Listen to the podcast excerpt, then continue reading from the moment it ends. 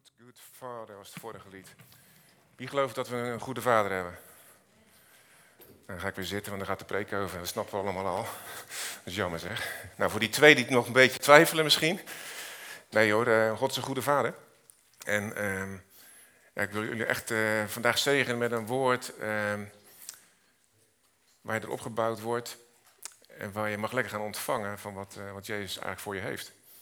En ehm, ik weet niet of, of de sheets, of dat uh, lukt. Zet de, ja, lukt dat? Ja, zet de eerste maar op. Want als, het goed is, is dat een... Uh,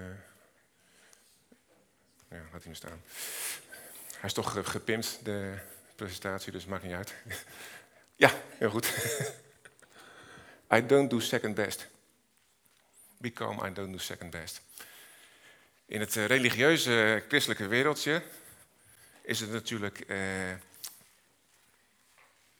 toch wel een beetje van doe maar gewoon en uh, een beetje matig en uh, een beetje gepast en bescheiden en uh, vooral niet boven je eigen kunnen uitgaan en ja, vooral niet op zondag, want dan, dan, mag je ook van alles niet. Maar um, God zegt tegen ons dat Hij wil dat jij floreert. God zegt tegen jou, als je het nog niet gehoord had, zegt hij het nu. Hij wil dat jij blossemt. Hij wil dat het goed met je gaat. Hij wil dat je voorspoedig bent. Hij wil dat je heel bent. Hij wil dat je gezond bent. En het zijn niet zomaar woorden, want die woorden hebben we zomaar al gehoord. Maar ga het woord laten zien dat het een doel heeft. Doordat God het in ons gaat leggen, of in ons gelegd heeft, doordat jij het gaat omarmen, doordat jij geen valse bescheidenheid toont, nee, dat is wel een beetje hoogmoedig om dat te zeggen van mezelf. Dat doen we ook wel eens. Nou, dat is valse bescheidenheid. Want je bent met Jezus opgeheven, bij hem neergezet. En hij wil dat het goed met je gaat. In Deuteronomium 23 zegt God, ik zal u tot een kop maken en niet tot een staart. En dat, die was een van de beloftes die hij aan het volk van Israël deed. En ik ga het woord laten zien dat alle beloftes die aan Israël gedaan zijn, dat die voor ons zijn. En dat is echt gaaf. Want dan gaat je leven er anders uitzien als je dat gaat omarmen. Dus we gaan een, uh, stuk lezen. Dus je mag je appje tevoorschijn halen of je bijbeltje. En we beginnen daarmee met um, Efeze. Hm? Ja, maar dan sta ik met mijn rug naar de zaal, want dat schiet niet op. Ik heb het geprint. is jammer, hè? Ja. Efeze. Ook u heeft hij met hem levend gemaakt. U die dood was door de overtredingen en de zonden waarin u voorheen gewandeld heeft. Overeenkomstig het tijdperk van deze wereld. Overeenkomstig de wil van de aanvoerder van de macht in de lucht. Van de geest die nu werkzaam is in de kinderen van de ongehoorzaamheid. Onder wie ook wij allen voorheen verkeerden. In de begeerte van het vlees. Door de wil van het vlees en de gedachten te doen en we waren van nature kinderen van de toorn, evenals anderen. Dus daar komen we vandaan. Maar dan gaat in vers 4 gaat het verder. Ik weet niet of de, de Oeh, fantastisch. Ja, de gehighlighte teksten staan er ook. Dat is helemaal wel fijn. Want als je alleen de gehighlighte teksten leest, dat gaan we niet doen hoor, we lezen eh, alles, dan zegt het ook wel iets. Voor de grap is even alleen die gehighlighte teksten doen die er staan. Maar God heeft ons door zijn grote liefde met Christus levend gemaakt en heeft ons met hem opgewekt en met hem in de hemelse gewesten gezet in Christus Jezus. Door het geloof, en dat niet uit u, dus een gave van God. Cool hè? Ik kan het hele stuk ook lezen hoor. Geloof is een gave van God. Dus we hebben soms wel eens van, ja, uh, ik heb daar geen geloof voor. Nou, gelukkig heeft Jezus dat wel. Of ik, ik geloof niet goed genoeg, of ik geloof niet genoeg, of ik geloof verkeerd. Het is het geloof van Jezus wat je mag omarmen. En dat gaat jou voorspoedig maken, dat geloof. Want dat is het doel van, van zijn offer. Dat is het doel waarmee jij eh, ja, volgegoten bent als het ware. Er zijn drie teksten, mag je opschrijven als je wil. Die staan niet op de beamer. Maar heel veel staat over het geloof van Jezus. Dat is Romeinen 3, vers 22. Filippenzen 3, vers 9.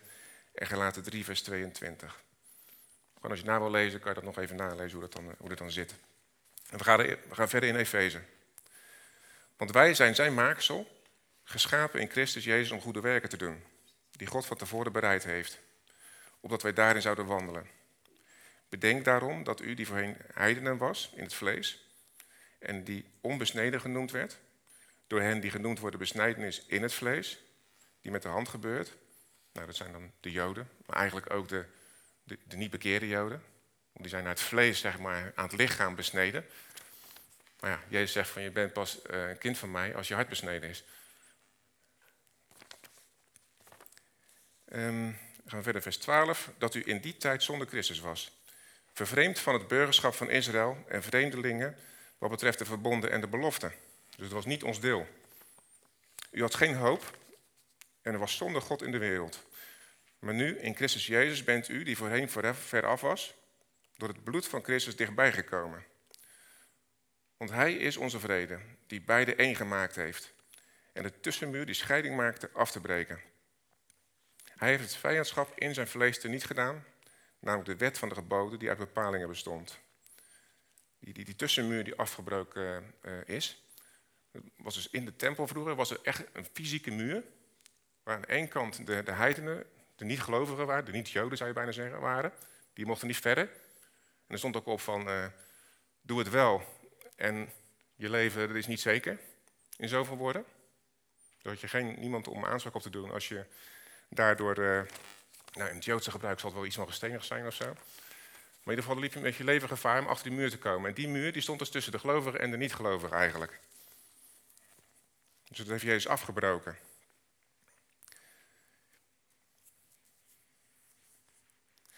Die uit bepalingen bestond. Kijken. Omdat hij die twee in zichzelf tot een nieuw mens zou scheppen en zo vrede zou maken. En omdat hij die beiden in één lichaam met God zou verzoenen door het kruis, waarin hij de vijandschap gedood heeft. En bij zijn komst heeft hij door het evangelie vrede verkondigd aan u die vooraf was en aan hen die dichtbij waren. Want door hem hebben wij beiden door één geest toegang tot de Vader. Zo bent u dan niet meer vreemdelingen en bijwoners, maar medeburgers van de heiligen en huisgenoten van God. Gebouwd op het fundament van apostelen en profeten, waarvan Jezus Christus zelf de hoeksteen is. En op wie het hele gebouw goed samengevoegd verrijst tot de heilige tempel in de Heer, op wie ook u medegebouwd wordt tot de woning van God in de geest. En we zijn eigenlijk een gebouw waar Jezus het hoofd van is. En uh, dat goed samengevoegd. Ik zat vanochtend uh, uh, op, op, de veranda. Een veranda aan het bouwen, sommigen weten dat al, omdat ik het ongeveer heel veel zeg.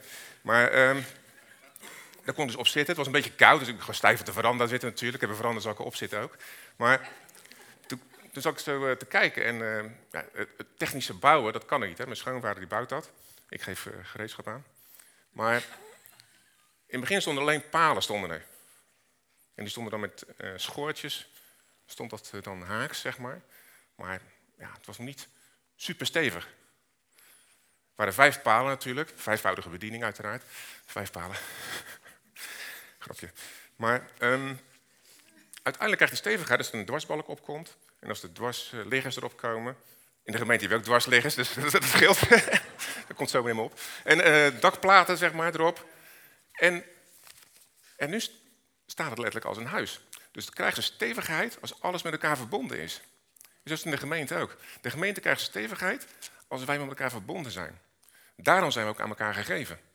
Als we allemaal individueel um, ons paadje lopen, ons dingetje doen, hebben we ook wel. Kijk, de basis hebben we, hebben Jezus als basis. Hè? Dat is goed, hè? een hele stevige basis. Maar Jezus zegt van door de gemeente ga ik de wereld gebruiken. En daarom voegt hij dat samen tot een heel sterk geheel waarvan hij het hoofd is. En hij is dan de hoeksteen. Nou, niet technische details, het schijnt een gebouw waar de hoeksteen weggehaald wordt, dat het niet zo'n stevig gebouw is, heb ik wel eens laten vertellen. Dus dat zijn uh, ja, mooie dingen om te bedenken. Um, eigenlijk staat er zoveel in, in die Efeziësbrief, uh, dat wij dus met het, met Joodse volk één gemaakt zijn eigenlijk en, dat staat op, in verschillende teksten staat dat nog, nog meer. Um, Marjan heeft een keer uit Hosea heeft een, een preek gedaan. En daar ging het over um, dat, dat God uh, niet zijn volk zijn volk ging noemen. En uh, het volk waar het niet over ontfermd werd, ontfermden ging noemen. En dat staat in Romeinen 9, vers 23. Kun je het bijhouden? Ja, top. En dat met het doel om de rijkdom van zijn heerlijkheid bekend te maken over de voorwerpen van zijn ontferming. Dat zijn wij. Dus Jezus wil de rijkdom, zijn rijkdom over jou uitstorten. Ik kan er niks anders van maken. Die hij van tevoren bereid heeft tot heerlijkheid. Dat gaat ook over ons. Wij zijn bereid tot heerlijkheid. Hen heeft hij ook geroepen. Namelijk ons, niet alleen uit de Joden, maar ook uit de heidenen. Zoals hij ook in Hosea zegt, ik zal niet mijn volk noemen mijn volk en niet geliefde, geliefde. En het zal zijn dat de plaats waar tegen hen gezegd was, u bent niet mijn volk, dat zij zullen zijn kinderen van de levende God. Zo zullen ze genoemd worden. En in vaktermen is dat lo ami, niet zijn volk, wordt je ami, zijn volk. Dat is? Petrus haalt het ook aan, 1 Petrus 2. Maar u bent een uitverkoren volk, uitverkoren geslacht, een koninklijk priesterschap, een heilig volk, een volk dat God zich zijn eigendom maakte, omdat u de deugden zou verkondigen van hem die u uit de duisternis geroepen heeft, tot in zijn wonderbaar licht. U die voorheen geen volk was, maar nu Gods volk bent. U die zonder ontferming was, maar nu in ontferming aangenomen bent. Dus eerst was je zonder ontferming, lo rugama, en nu wordt er voor je gezorgd. Nu ben je zijn volk waarvoor gezorgd wordt. Dus dat is de, dat is de positie die wij hebben. Ja, Zo'n gemeenteweekend uh, denk aan positie van, van, van Willem. Dat is de positie die wij hebben. En dat is ook de positie waarvan wij vandaan moeten opereren, waar vandaan wij moeten gaan denken. Over onszelf, maar ook over de wereld.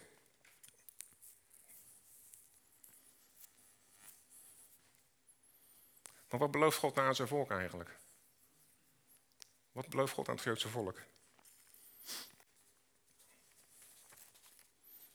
Ik zal eerst een, tekst inhalen die niet op de beamer staat. Het gaat over die beloftes van God. 2 Korintiërs 1 vers 20. Immers zoveel de beloften van God als er zijn, die zijn in hem ja en amen. Nou, die kennen we allemaal al. Ja? Maar er staat nog wat achter. Tot verheerlijking van God door ons. Dus wij hebben zijn beloftes ontvangen. Wij hebben zijn voorspoed ontvangen. Wij hebben zijn zegen ontvangen. Dat door ons God aan zijn eer gaat komen.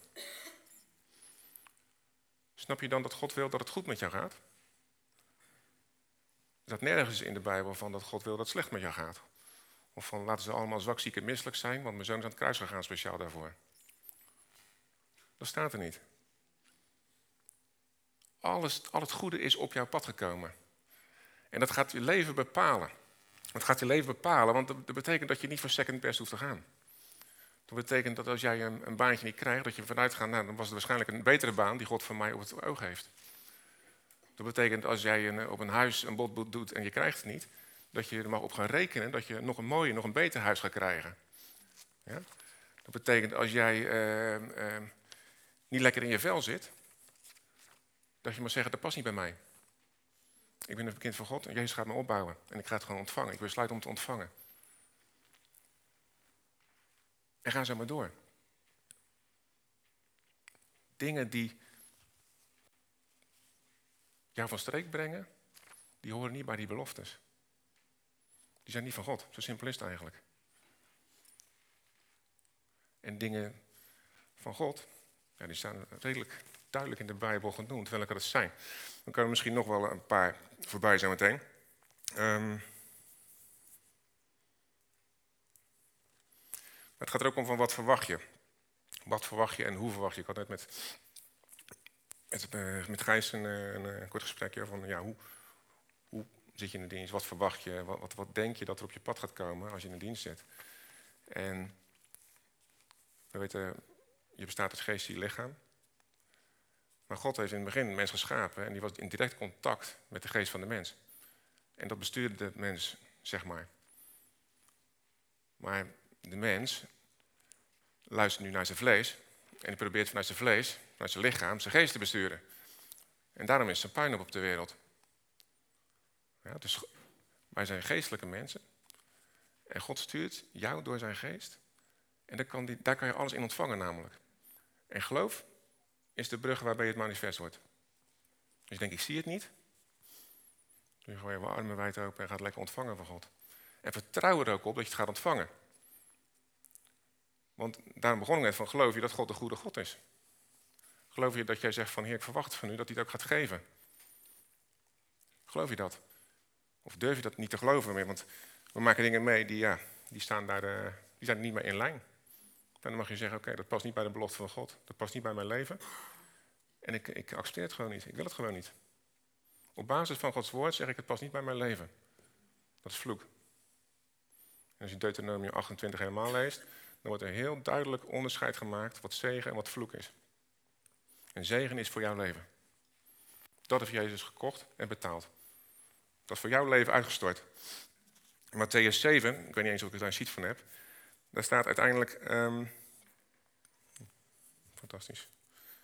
Bid en u zal gegeven worden, zoek en u zult vinden, klop en er zal u worden opengedaan. Want ieder die bidt, die ontvangt, wie zoekt, die vindt, en wie klopt, zal opengedaan worden. Of is er iemand onder u die zijn zoon een steen zou geven, als hij om een brood vraagt?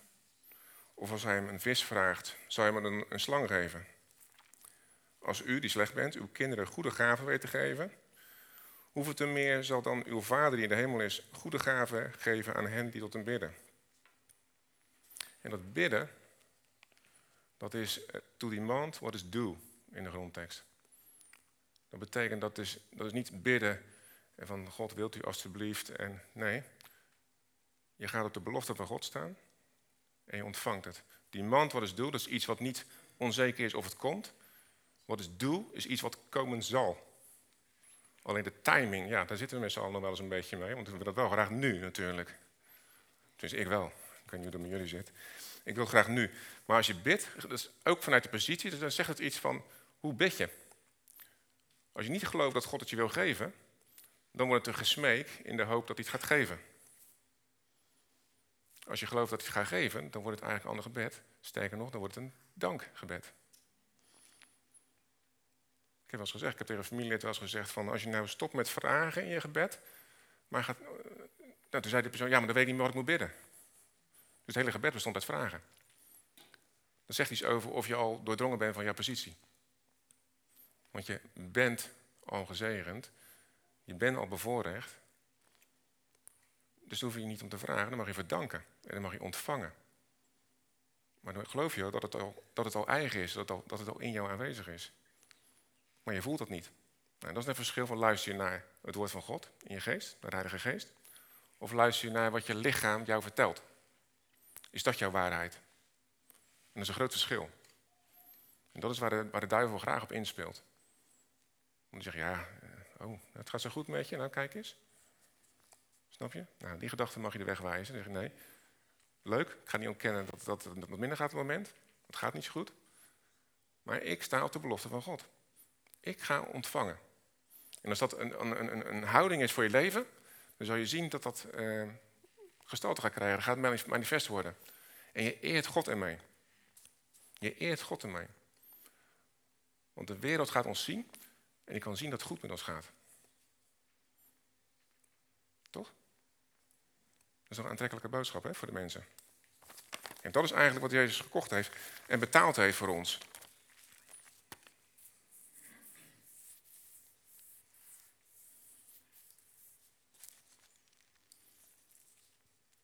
Volgende sheet. Ja, Paulus was daar ook al achter, inderdaad. Hè? En hij zegt heel simpel: Mijn lichaam is gevoelig voor de zonde.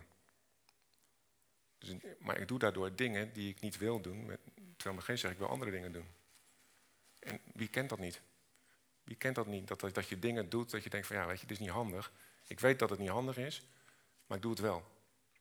Dan zegt Paulus: van nou ja, daar is genade voor. Hij zegt niet, doe vooral onhandige dingen. Dat zegt hij niet. Dat zegt hij echt niet. Maar er is wel genade voor. Maar hij ziet die strijd in hem. De aanklacht van je doet het fout. De aanklacht van de duivel, waar hij ook Jezus mee aanviel. De aanklacht op jouw identiteit. De aandacht dat jij, of de, de, de misleiding dat jij niet de kop zou zijn. De, de, de, de, de uitspraak in je gedachten dat je een beetje moet, je moet een beetje dimmen. Blaas maar niet te hoog van de toren. Is een voorspoed-evangelie, hè? Ik weet niet of we nu tentjes gaan krullen, dat weet ik niet. Maar Sommige mensen zeggen dat wel eens van ja, het is een voorspoed-evangelie wat jullie verkondigen. Ja, is er nog een ander evangelie dan? Er is maar één evangelie, dat is een voorspoed-evangelie. En dat altijd niet alles even flitsend gaat, dat is, dat is een ander verhaal. Maar God wil dat het goed met je gaat. Die wil van harte dat het goed met je gaat. Elk moment van de dag. In alle, de kleinste dingen tot de grootste dingen. Niet alleen het materiële. Het materiële is vaak een voortvloeisel van het vertrouwen in het geestelijke. Als je in het geestelijke niet op God vertrouwt, hoe kunnen dingen dan manifest worden in je leven als je niet gelooft dat God het weer wil geven? Hij wil het je geven, je mag het ontvangen. Ik heb een Deuteronomium overgeschreven, dus neem me niet kwalijk. Ik weet niet of die op de beamer past. We hebben als eerder de zegeningen voorgelezen van God. Maar hier staat het misschien... Het, er staat hetzelfde. Je mag het ook gewoon nalezen, mag je toetsen. Ik, moet je gewoon doen. Maar dit is toch even iets meer dichte taal die wat dichterbij zit. Overal waar je gaat of staat, gaat het goed met je.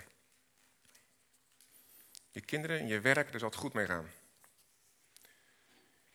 Je zal altijd goed te eten hebben en in overvloed. Het maakt niet uit of je komt of gaat, het gaat goed met jou. Niemand die jou iets aan wil doen, kan jou iets maken. Ze zijn zelfs bang voor je, om wie jij bent. Je zal een mooi huis hebben op een plek die jij prettig vindt. En ook je geld zal voor jou werken en goed voor je zijn.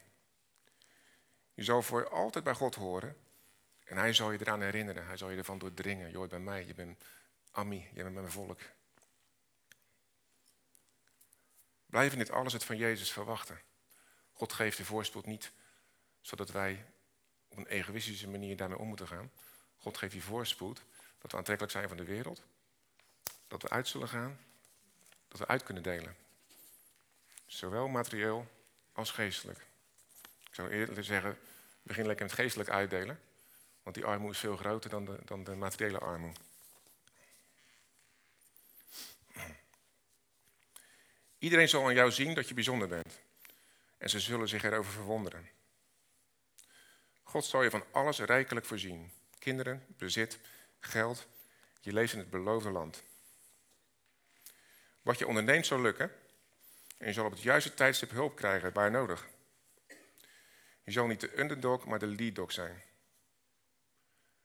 Blijf het van Jezus verwachten. Kijk, nou wordt het oude verbond opeens leuk om te lezen. Toch? En toch staat er in zoveel woorden, staat dit er. Lees het gerust na. Lees het gerust na, want dit is jouw deel. En omdat je het nog niet ziet, wil niet zeggen dat het niet jouw deel al is. En dat is dus geloof. In geloof wordt het manifest. Cool, hè? Ik vond, vond het wel, eh, wel gaaf eigenlijk. Um, ja, hoe krijg je dat geloof dan? Als we zeggen dat het geloof van Jezus is, hoe, krijg je dat dan? Of heb je het al?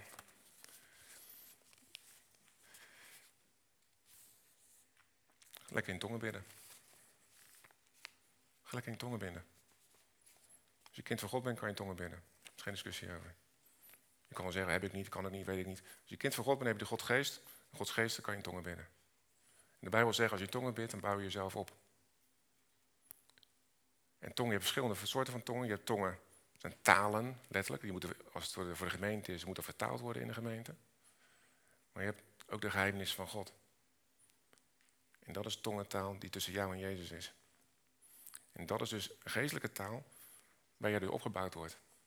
En we gaan zo avondmaal nemen. En ik wil aan jullie vragen, als je tijdens avondmaal dat mag je, voor uiteraard voor jezelf doen, anders wordt het een kakofonie. Ga dus lekker in tongen binnen. Ga dus ontvangen. Ga dus denken aan wat jij denkt nodig te hebben en nog niet hebt. En ga dat eens ontvangen door gewoon in tongen te bidden. Ja, maar dan weet ik niet wat ik bid. Nee, maar de geest wel. En God weet veel beter wat je nodig hebt dan jij. En ook dat is weer een stapje. Ook dat is vertrouwen in God. Van als ik dat doe, dus dan ga ik mijn tong ik ga iets zeggen, zeg maar. Hoe weet ik dan? Nou, dat is vertrouwen.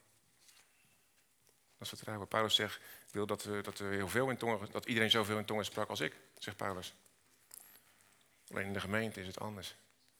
maar voor jezelf, voor je persoonlijke geloofsleven, voor de opbouw van je, van je eigen geloofsleven, ga lekker in tongen bidden. Teksten die daar, ik weet niet of ik ze opge... Heb ik die op de beamer staan, die teksten? Dat weet ik eigenlijk niet. Ja, dit zijn teksten die ernaar verwijzen.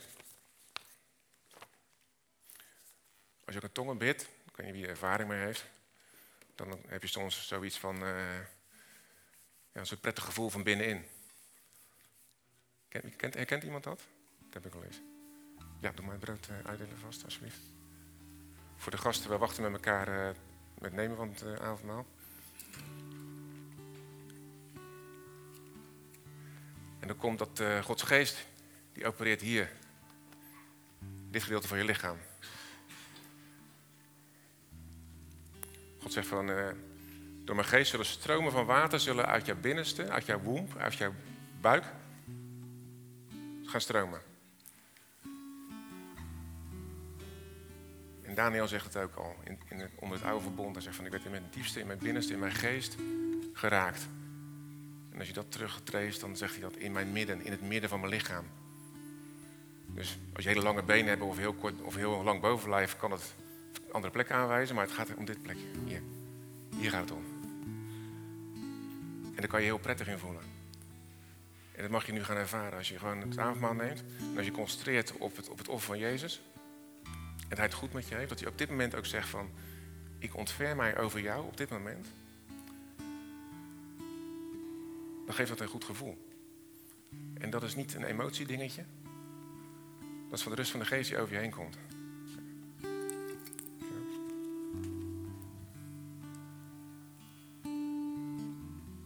Dat wil God, hè, dat je in die rust komt.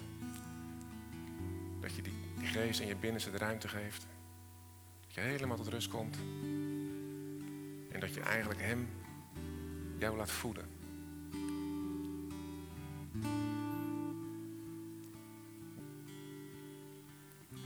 En dat is een hele andere context om het avondmaal te nemen. Hè. Het avondmaal denken we aan het offer van Jezus. De vergeving voor zonde door zijn bloed. Het nieuwe verbond. En de genezing van ons lichaam. Brood, zijn lichaam. Maar onderdeel van het nieuwe verbond is dat het dus goed met je gaat. Onderdeel van het nieuwe verbond is dat jij prospert. Dat jij alles ontvangt wat God voor jou heeft. En dat mag je gewoon ontvangen. Want het staat aan de deur en je hoeft het te ontvangen. En dat is echt gaaf. En in die context mag je vandaag het avondmaal nemen.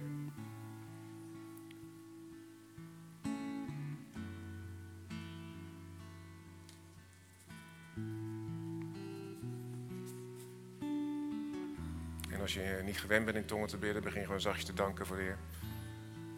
En dan je zien dat de geest wat met je gaat doen. Daar ben ik van overtuigd.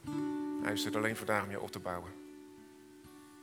En niet alleen vandaag, altijd eigenlijk. Hij ziet je pijn.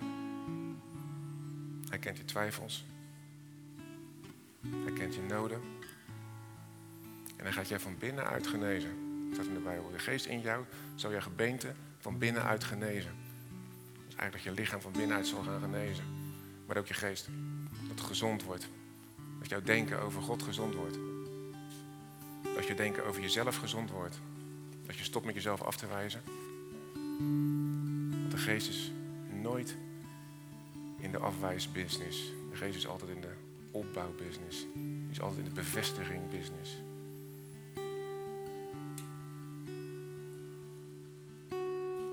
Als je het nooit gedaan hebt, als je het niet weet, zeg gewoon tegen de. Ik weet het niet. Ik weet niet hoe dat moet. En ik geef hem om maar een beetje een douw, ik munnel maar wat. Maar geloof me, die geest gaat overnemen. En je gaat het voelen van binnen.